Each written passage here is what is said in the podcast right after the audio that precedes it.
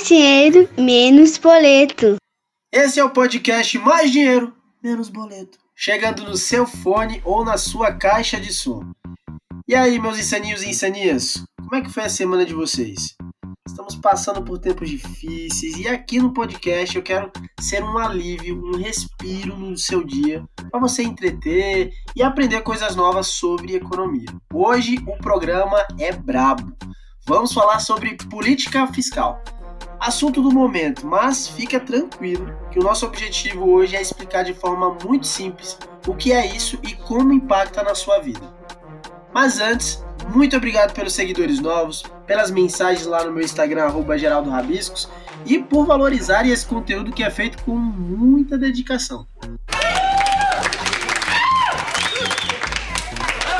E é muito prazeroso fazer esse projeto de educação financeira, mas olha, dá muito trabalho. Então, para você retribuir essa dedicação, não esquece de sentar o dedo lá no botão de seguir no Spotify e Deezer. E agora, você também pode ouvir o podcast em todas as principais plataformas: Google Podcasts, Apple Podcasts, Amazon Music e Orelo. E também pode compartilhar esse conteúdo com muitas pessoas pelo WhatsApp, Facebook, Instagram, por onde você preferir. Olha aí, quem sabe faz ao vivo, bicho! Bom, e para conversar hoje sobre política fiscal, eu adiciono um amigo, o Jefferson Prado, professor de economia da Universidade Presbiteriana Mackenzie. E detalhe, ele foi o primeiro entrevistado do podcast. Jefferson, seja muito bem-vindo de volta ao Mais Dinheiro Menos Boleto, meu amigo. Opa, salve, salve. Tudo bem? Tudo ótimo, cara. Eu primeiro quero agradecer por você aceitar novamente nosso convite. Você é, deu sorte, viu? O primeiro programa foi um sucesso. A gente é, foi um termômetro, né, pro, pro, para o projeto do podcast. E estamos aqui agora completando quase um ano. Mês que, no início do próximo mês vamos completar um ano. Ô Jefferson, para a audiência que ainda não te conhece, é, eu queria que você se apresentasse, explicasse o que você faz, né, o trabalho que você desenvolve no Mackenzie, para as pessoas conhecerem um pouco sobre você. Ah, legal. Bom, então, bom dia, boa tarde ou boa noite a todos, né, dependendo de quando a pessoa escutar. Bom, meu nome é Jefferson Prado, eu sou economista, uh, atualmente eh, sou professor de economia na Universidade Presbiteriana Mackenzie. Uh, aqui no Mackenzie eu trabalho especificamente com teoria dos jogos, microeconomia e econometria aplicada. E uma das disciplinas que eu leciono aqui se chama Políticas Econômicas. Então, por isso mesmo, o tema política fiscal está dentro do meu escopo de disciplinas que eu leciono e também pesquiso. Né? Eu sou um grande curioso também das contas públicas. Bom, então hoje você vai nos ajudar a entender sobre política fiscal e falar um pouco sobre as questões atuais que estão sendo debatidas nos veículos de imprensa e pela sociedade. Jefferson, antes de entrar no detalhe, né, em questões mais complexas, eu queria pedir para você explicar o que é política fiscal de forma simples e como que ela impacta no dia a dia das pessoas. Bom, é, explicar a política fiscal de forma simples já é por si só um desafio. Né? é... Bom, mas vamos, vamos tentar dar um contexto sim, simplista né, para esse tema. Por que, que ele é um tema complexo? Tá? Uh, bom, então, só para a gente, para não ficar um, uma coisa solta, em 1994 nós implementamos o Plano Real, que deu fim à hiperinflação brasileira. Tá? Uma das metas do Plano Real era justamente controlar problemas de natureza fiscal. Por que, que eu estou fazendo esse step back aqui para a gente entrar na discussão? Porque desde lá até hoje, tá, estamos em 2021, até hoje nós não conseguimos desatar esse nó fiscal. Tá? Uh, então, isso só dá para dar uma dimensão do problema. A gente conseguiu combater a hiperinflação, que era algo que parecia impossível, e mesmo de lá para cá, com a política fiscal no, no, na alça de mira aí, até hoje a gente não conseguiu resolver esse problema. Tá? Bom, e por que, que ele é difícil? Ele é difícil pelo seguinte: para a gente falar de política fiscal, a gente tem que entender como funciona o Estado brasileiro. Uh, e para entender o Estado brasileiro, é importante que seja feita uma distinção muito importante. Uma coisa é Estado, outra coisa é governo. São coisas diametralmente opostas. O que, é o Estado? O Estado brasileiro é onde a geografia importa. Então, eu, você, seus pais, sua namorada, seus amigos, eu, minha esposa, minha família, as universidades, a polícia, o, os bares, os restaurantes, o governo, tudo isso é Estado. O governo, o governo, ele é um administrador transitório desse Estado. Ele tem como prerrogativa tomar decisões que sejam de interesse de Estado. Então é importante fazer essa distinção, embora seja semântica, ela ilustra o que, que é governo. Tá? Sendo assim, se ele é um administrador transitório do Estado, e por que transitório? Porque mudam é, o sistema democrático elege governantes de forma periódica, então por isso que ele é transitório. Então, uma vez que a gente entendeu o que é governo, agora a gente pode entender política fiscal. Por quê? O governo ele tem que tomar decisões de âmbito de Estado, tá certo? Por meio de imposto, por meio de tributação, uh, por meio de dívida, que no fim das contas sempre quem vai pagar são as pessoas que pertencem ao Estado. Então o governo ele não tem dinheiro, o governo ele não tem recurso. O governo ele, como eu apresentei a definição, ele é um administrador do Estado que usa o nosso dinheiro para tomar decisões que vão nos afetar. Uma vez que isso é posto, agora a gente pode discutir política fiscal, porque a gente tendo essa concepção bem definida, por definição, a política fiscal ela vai ter que ser o que, que ela é, em última instância. É a forma como o governo que é responsável pela gestão do Estado, vai fazer a gestão desses recursos que as pessoas pagam por imposto, por taxas, que vai afetar o Estado de uma forma como um todo. Tá? Então, política fiscal de uma forma simples significa avaliar o quão bem esse gestor transitório cuida do nosso dinheiro. Essa seria uma resposta mais simples. Perfeito, acho que ficou muito claro. Agora, avançando sobre o tema, é, recentemente, Paulo Guedes, ministro da Economia, anunciou que a atividade econômica deve sofrer uma nova queda devido à segunda onda da pandemia. E aí ele disse que a recuperação da economia precisa vir do setor privado e que o governo segue ali comprometido com grandes reformas estruturais. Aí é que vem a dúvida, Jefferson. Qual é o papel da iniciativa privada e do governo nessa questão da retomada da economia? olhando do ponto de vista é, das, das reformas é, fiscais? Então, é, o Paulo Guedes, acho que quando ele quer dizer isso, ele diz que a retomada só vai vir se o setor produtivo, ou se a iniciativa privada, voltar à sua, ao seu estágio inicial de produção, de normalidade. Mas querer colocar essa conta na iniciativa privada pura e simplesmente não me parece justo. Por quê? Uh, já até te respondendo objetivamente aqui, quem vai resolver essa, esse problema é o governo. A iniciativa privada vai ser uma consequência de como esse governo vai conseguir resolver esses problemas. Se nós estamos numa situação pandêmica, numa situação pandêmica, então o governo tem uma maior liberdade de gasto público para tratar da pandemia. Sendo assim, quem que vai, como é que a gente vai tratar essa pandemia? Até agora, eu acho que a única forma de tratar a pandemia é, vac é com vacina e com as pessoas se vacinando. Se isso não tiver sido, é, se isso não for feito, não adianta o setor privado ser tão criativo quanto queira, que não tem como o setor privado voltar. Então, é, é essa situação, e assim, o setor privado de repente até pode ajudar, poderia. Só que mesmo assim tem que ser uma decisão em última instância de governo. Por exemplo, é, nós estamos agora com um problema de insumos para vacina. Mas se o governo conseguir articular uma forma né, para que isso não aconteça e permitir que o setor privado, por exemplo, vacine seus funcionários, vacine os familiares de seus funcionários, fizesse alguma uh, alguma parceria até com farmácias, hospitais privados para evitar superlotação em hospitais públicos, por exemplo, Nesse sentido, eu enxergo que o setor privado pode contribuir sim, e pelo que eu tenho percebido, o setor privado quer. Entretanto, isso tem que partir do governo, porque é uma decisão que o governo tem que chegar junto ao setor privado e fazer esse enlace. É, se o governo, porque como é uma situação de pandemia, não tem jeito. Por isso que é importante a definição de governo e Estado. É de responsabilidade do governo tomar essa decisão. Então tem que partir dele. O setor privado ele pode ajudar, mas tem que ter aí a mão do governo dando outorga, né? senão não tem como acontecer. Jefferson, em um ano de crise, a sociedade voltou a, debater sobre a importância das reformas fiscais para garantir ali os gastos sociais e acabar ali com alguns privilégios, digamos como privilégios do, de gastos do governo.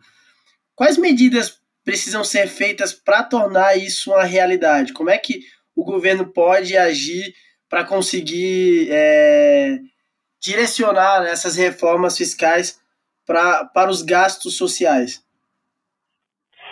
É, excelente pergunta. Na verdade, eu acho que o governo já perdeu o tempo, que poderia ter sido feito até no meio do ano passado, de expor ao público como que o setor público é, consegue se beneficiar muito mais do que em relação ao setor privado. Em que sentido? É só a gente fazer a seguinte pergunta. Nessa situação de pandemia, muitas empresas fecharam e, consequentemente, muitas pessoas ficaram sem renda e sem emprego. Houve um aumento na demissão muito de, é, na demissão de pessoas muito grande no mercado de trabalho. Então, a pergunta que a sociedade teria que responder é: quantos funcionários públicos foram demitidos durante essa pandemia? Eu acredito que nenhum. Quantos funcionários públicos tiveram seus salários reduzidos por conta dessa pandemia? Eu acho que também nenhum. Então, claramente, claramente, nós temos um conjunto de leis que faz com que os funcionários públicos consigam se beneficiar, mesmo quando o setor privado todo, que é a grande maioria, mesmo quando o setor privado está em frangalhos. Tem indústrias que estão aí aos, aos rés do chão, tem, por exemplo, empresas que saíram do Brasil, independente de ter subsídio ou não, mas o setor público continua com os funcionários recebendo seu salário em dia, muitos funcionários públicos têm salários altíssimos. Então, eu acho que essa pandemia, é, se o governo tivesse, se, se, se, o governo articulasse melhor e se comunicasse melhor, até o próprio Paulo Guedes, uh, seria a melhor oportunidade para fazer essa mudança na política fiscal. É, pensar o funcionário público e tentar verificar alguma forma é, de que o funcionário público, o, os, é, essas pessoas que trabalham para o setor público tenham a mesma dinâmica que o setor privado. Porque numa situação de pandemia, essas empresas estão demitindo, por que, que o, setor, é, o setor público vai continuar pagando? Então nós temos um problema crônico que a lei impede que haja demissão, que haja é, remanejamento. Para você mandar um funcionário público embora, é só com justa causa e olhe lá. Tem, que, tem todo um trâmite via direito administrativo que é super complexo. Tá? E aí, uma vez que você não consiga, é, não consiga fazer ajustes nesse funcionalismo público, falta recurso. Tá? Uh, então, a grande mudança que deveria fazer em termos de verificar totalmente esse funcionalismo público e mudar essa legislação, uh, infelizmente esse timing foi perdido. Tá? Porque agora você teria um apelo popular muito grande para que essas mudanças ocorressem. Entretanto, embora o funcionalismo público seja um problema, outras coisas que deveriam ter sido feitas mesmo sem a, a aprovação do Congresso, não foi. Como, por exemplo, tem umas 10 ou 12 empresas estatais que poderiam ter sido privatizadas, como, por exemplo, a IBC, Empresa Brasileira de Comunicação, que muitos chamam de TVPT, que isso não precisa passar pelo Congresso. Imóveis da União poderiam ter sido vendidos. Tudo isso daria um, um poderia ter ser usado para várias coisas. Para você atrair investimento para essas novas empresas que estão sendo vendidas, e até para você usar esse recurso para aliviar esse repasse que foi necessário agora. Nem, uma, nem, nem essa discussão mais forte sobre funcionalismo público e nem essa outra forma de vender ativos, empresas estatais sem aprovação do Congresso, nenhuma dessas duas coisas aconteceu. Então, por isso que agora cada vez mais tem uma pressão muito grande sobre as contas públicas. Ah, o que eu vejo, na verdade, é que em algum momento isso vai ter que ser feito porque já não há mais o que ser feito na economia que não seja ajuste fiscal. Legal você trazer esses exemplos, porque a próxima pergunta ainda é sobre os gastos é, do governo. Bom, vou trazer então aqui outro caso que acabou até virando meme na internet depois que repercutiu na imprensa, que foi o gasto de 15 milhões do governo com leite condensado é, ali depois eles se explicaram, falando que tinham sido gastos com, com alimentação para as Forças Armadas, mas enfim, não sei se justificou muito esse, esse valor tão alto. E aí, do outro lado, você tem o programa social como Bolsa Auxílio, com cortes e limitações, com várias regras mais é, restritivas.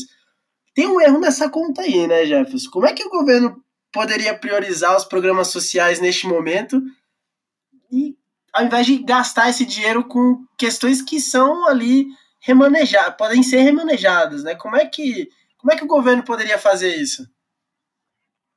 É exatamente como a gente discutiu anteriormente. É, o governo perdeu o timing para colocar todas essas coisas em público e fazer uma discussão séria sobre gasto, é, gasto e com itens supérfluos. Se a gente for colocar aqui, então, por exemplo, o gasto do Supremo Tribunal Federal, vai ser um absurdo. Então, todas essas benesses do setor público deveriam ter sido discutidas justamente no momento da pandemia, que estava se precisando de gastos é, alocados tanto para auxílio quanto até para. Eu até te diria mais. É, talvez, ao invés desses gastos serem utilizados para o programa social, uma das coisas que faltou, na minha concepção, é, pro, que o governo deveria fazer, principalmente os governos estaduais, era utilizar parte desse, todos esses recursos, na verdade, para a conclusão de hospitais. Alguns hospitais, inclusive, estão é, carecendo de término, de alguns estão até construídos de obras, é, obras pontuais para concluir o, o, hospital, no momento que a gente mais precisa de hospital.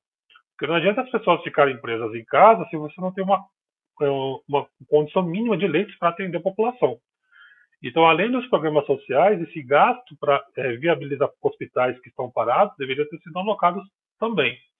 Uh, como que o governo poderia fazer isso? Justamente é, conversando junto com o STF que no momento de pandemia, tá, você tem dispositivos legais que façam com que o governo, por exemplo, utilize, é, sei lá, um, um, vamos colocar aqui quatro aspas, tá, para não ficar pesado dê um calote aqui no supermercado para não pagar esses 15 milhões que sejam, é, para direcionar o tratamento da pandemia, para compra de vacina, para melhoramento de hospital, importação de equipamento. Uh, então, tudo isso você tem um, um, uma, um respaldo legal para não incorrer, é, incorrer numa irresponsabilidade fiscal. Então, o governo poderia sim ter utilizado tantos esses recursos quanto outros é, como até recurso dessas privatizações que nós é, conversamos agora há pouco, para direcionar para o tratamento da crise. Com mais hospitais, com mais equipamentos, com mais médicos, que são os profissionais da saúde estão super, é, super pressionados, com uma carga de, tra de trabalho exaustiva. Poderia sim ter sido utilizado esse dinheiro, você fazendo um, um acordo junto com o STF, junto com o Congresso, para que você, digamos, dê o calote nesse, uh, nesse recurso e utilize para a pandemia. Então, por isso que eu acho que, embora a pandemia seja uma coisa trágica, tá? muitas pessoas morreram, uh, era talvez o melhor momento para se colocar público a irresponsabilidade como o governo trata o dinheiro público, que não é dele. Tá? Mas perdemos esse time. Ainda assim, dá, dá para se fazer esses ajustes. Daria para se utilizar isso. Tá? Poderia se ser feito, mas parece que a articulação política prejudicou isso de uma forma geral. E, e, e, aí, do ponto de vista de eleitor, né, acho que também tem um, uma preocupação de que essas pautas fiquem em segundo plano, principalmente olhando, visualizando o próximo ano, que é um ano de eleições. Acho que não terão grandes mudanças nesse sentido. Mas olha, Jefferson, avançando aqui na, na conversa, nós falamos um pouco do macro, do que está acontecendo no, no, atual momento aí do governo e na, na situação macroeconômica. Eu queria agora trazer algumas é, dicas, né? Eu vou trazer algumas situações por meio de dois quadros que nós temos aqui na reta final do programa. E eu queria que você comentasse, falasse um pouco, dando algumas dicas para as pessoas de como elas podem participar desse debate público, né? Que é um assunto de interesse de Legal. todos nós. O primeiro quadro é É pro meu TCC. Ei, é pro meu TCC.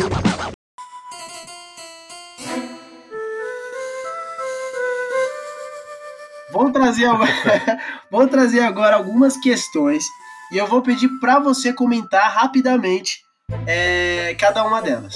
A primeira: de que forma a população pode participar das questões de política fiscal?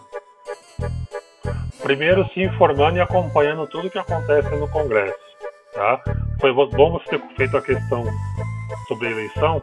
Como agora tem o Arthur Lira, que é o presidente do, do Senado, da Câmara dos Deputados, desculpa, uh, parece que agora essa discussão de política fiscal e reforma fiscal vai ficar comprometida. Porque não me parece que ele esteja querendo fazer isso. Mas para a população participar dessas questões, ela pode principalmente fazer no, uma coisa que você, cidadão que está nos ouvindo, tem que fazer. Cobre seu vereador. Cobre a pessoa em que você votou.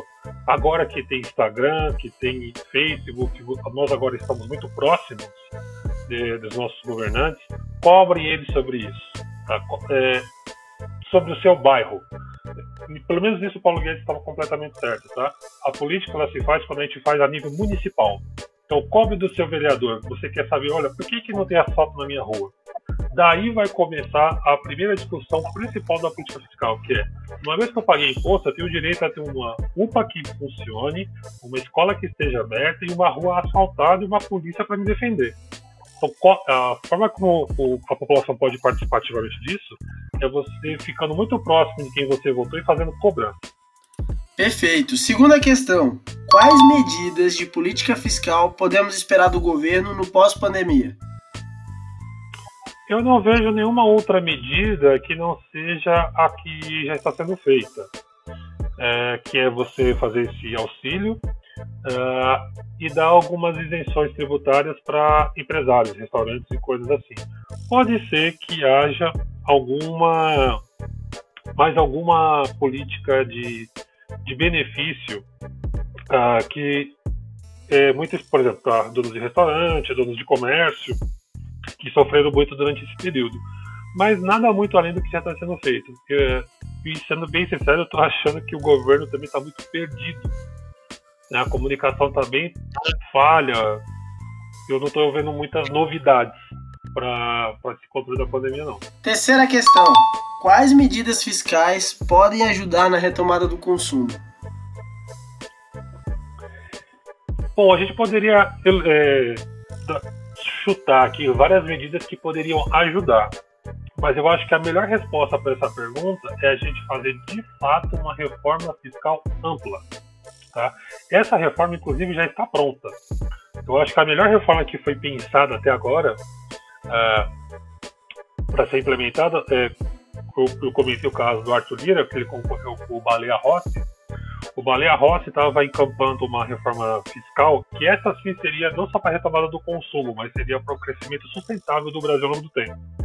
Que é uma proposta feita pelo economista Bernard Ati, do CECIF, o Centro de Cidadania Fiscal, que é uma proposta que assim foi amplamente debatida. Várias pessoas, não só esse economista, advogados, tributaristas, atuariais, uh, e políticos também se debruçaram sobre o tema. Já tem inclusive um texto legal pronto. Tá? Se o pessoal quiser pesquisar sobre CECIF e e reforma fiscal, ela já está praticamente pronta. Ele já deu várias entrevistas explicando como é que isso seria implementado. E acho que essa sim seria o primeiro o caminho sustentável para a gente não só retomar o consumo, mas para retomar um crescimento mais vertiginoso para a nossa economia. Como o Arthur Lira assumiu agora, eu acho que essa agenda se perdeu. Tá? Uh, eu acho que medidas fiscais que poderiam ajudar agora vai ser a continuidade do que o governo já tem feito. Perfeito. Agora vamos para o nosso último quadro. Cada um segura seu BO. Cada um segura seu BO. O Segura Teus BOs. Vou trazer aqui alguns problemas. Imagina, com, imagina comigo, Jefferson. Eita. Você está sob pressão e precisa decidir rápido e com precisão o que precisa ser feito.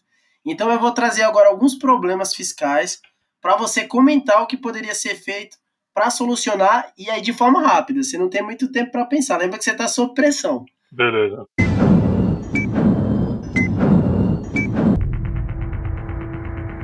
Primeiro problema. Primeiro problema. Conter os danos causados pelo Covid-19 na economia é um BO do governo ou da iniciativa privada? É do governo. O BO é do governo e é o governo que tem que articular isso. Segundo BO, três medidas fiscais urgentes que o governo pode adotar para amenizar os BOs da crise. Bom, primeiro que eu faria, tentaria dar um calote no salário de servidor, com, teria que fazer alguma é, algum com, com, é, com é uma palavra pesada, né? Acordo com o Congresso e com o STF para brecar salário de servidor, é, justamente para remanejar recurso para a Covid. Eu acho que esse seria a primeira medida, tá? Até como que, até eu mesmo, eu, eu se eu fosse ministro ou presidente, vamos reduzir pelo menos 80% aqui, vamos alocar isso para a controle da pandemia, junto com o STF Congresso, senão isso é um crime, é um crime de responsabilidade fiscal.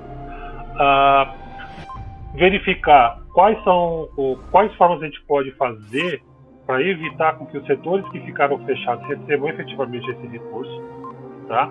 E terceiro, tentar fazer é, uma forma de liberação de fundo de garantia para que as pessoas que eventualmente sejam demitidas do setor privado não sofram tanto com esse período de retomada. Talvez essas sejam três formas de bate pronto assim com o revólver na cabeça que acho que talvez eu faria. E vamos lá, último problema: vacinação é o melhor instrumento de política fiscal. Com essa afirmação, Guedes pediu a participação total da iniciativa privada neste momento de crise. De quem é esse BO, Jeffs? Do governo ou da iniciativa privada sobre a vacinação? É curioso, né, ver o Guedes, falando isso, porque, bom, continuando aqui, né? De quem é o BO? O BO é do governo. Mas o que eu acho interessante é que quando ele estava no setor privado, ele falava mal do governo. Agora que está no governo, ele quer usar o setor privado. Não me parece muito coerente, né? Ah, bom, concordo com ele, realmente vacinação é a melhor, melhor coisa para acontecer. Inclusive estamos vendo isso, né, os números de internação têm diminuído, embora o número de óbitos não pare de crescer, mas parece que com a, medida que a vacinação é, foi introduzida, tem uma correlação aí com, a, com o número de casos, o que é uma coisa para a gente comemorar. Mas assim, dizer que a, o BO é da iniciativa privada, de forma alguma, até porque, como a gente conversou no início, a iniciativa privada é super aberta para fazer parceria com o governo para resolver isso. O BO é do governo, sim, como é uma questão de Estado, é uma questão que afeta todo mundo, como a gente começou no início da nossa conversa. A responsabilidade de gestão do Estado é do governo, e sim, é o governo que tem que tentar resolver isso. Jefferson. E, é, e, só, e, só, e só especificamente, quando digo governo, é governo federal, tá? É presidente da República e Ministério da Saúde e Ministério da Economia. Perfeito. Pois, Jefferson, chegamos ao final do nosso programa. Quero agradecer. Mas já? Passou rápido, né? Passou muito rápido. Hoje, que é, hoje que é aniversário, achei que ia ter bolo em Guaraná. o programa de aniversário tá chegando ainda, mas é, é muito nostálgico para mim receber você aqui de novo no podcast, principalmente porque você foi o nosso primeiro entrevistado, é, os nossos primeiros erros ali de gravação, é, a construção do projeto foi, foi tudo ali, você participou de tudo isso, então para mim é muito nostálgico, quero agradecer você ter aceitado o convite e também quero já pedir para você deixar seus contatos para quem quiser é, acompanhar você, quiser trocar uma ideia, quiser procurar você para é, entender um pouco mais sobre o trabalho que você desenvolve. Como é que faz, Jefferson? Ah, legal. Primeiramente, parabéns, cara, pela sua iniciativa. Muito boa ideia. Eu acho que o projeto em si é muito legal, bem objetivo. Uh, vi que agora tem coisas novas no podcast, é muito bom. Uh, achei que você foi muito criativo e muito perspicaz. Até o logo mais boleto menos, é, mais dinheiro menos boleto, achei sensacional. Então é, um prazer participar desse projeto contigo. Parabéns aí pela iniciativa. É, conte comigo sempre que você precisar. Tá? Eu não sou só professor de economia, cara. Eu sou um, um entusiasta né, da ciência econômica como um todo. Então sempre que tiver qualquer ponto aqui que eu souber, não, ninguém, ninguém sabe tudo mas sempre que tiver algum, algum ponto, principalmente da economia, eu estou sempre à disposição. Se alguém quiser me conhecer, pode entrar em contato comigo no Instagram, que é Prado, C de casa, P de pato, número 7. Prado, C de casa, P de pato, número 7. Tá? É, já teve até uma ouvinte que fez contato com a gente, achei bem interessante. Então, quem quiser fazer contato comigo para criticar, corrigir também, eu estou super aberto. Ou pode entrar até no jogar Jefferson Prado, tem, é, meu e-mail institucional do Mackenzie, uh, no próprio Instagram, é só fazer contato que a gente vai ter o maior prazer de receber. Então, parabéns mais uma vez. à sua disposição. Obrigado, Não, e as portas aqui estão abertas também. Sempre que você quiser sugerir algum tema, é, pode vir que a casa também é sua, você faz parte aqui desse projeto. E, e ele, o Jefferson mencionou que um ouvinte foi lá procurar ele sobre o primeiro programa. Então você que está ouvindo, ficou curioso, quer ouvir um pouco mais, vai lá ouvir o nosso primeiro programa que foi sobre autossabotagem. Jefferson comentou um pouco sobre os perfis aí de, de pessoas que têm alguns hábitos financeiros é, que não são tão saudáveis, deu algumas dicas ali para você melhorar. E é, uma, é esse programa, esse primeiro programa, Jefferson, é, ainda é um dos programas mais ouvidos. Não só porque ele é o primeiro, porque as pessoas vão lá maratonar, o podcast, mas porque o assunto é muito atual. Todas as pessoas é, acabam, de um modo geral, sendo afetadas porque tem uma deficiência muito grande em educação financeira, então continua sendo um tema que ajuda muita gente aí, dos ouvintes novos do podcast. Bom, gente, é isso. Se você tem alguma dica, sugestão ou dúvida sobre este e outros temas ligados a finanças pessoais e investimentos, mande sua pergunta pelo meu Instagram, arroba Geraldo Rabiscos. Muito obrigado e até a próxima.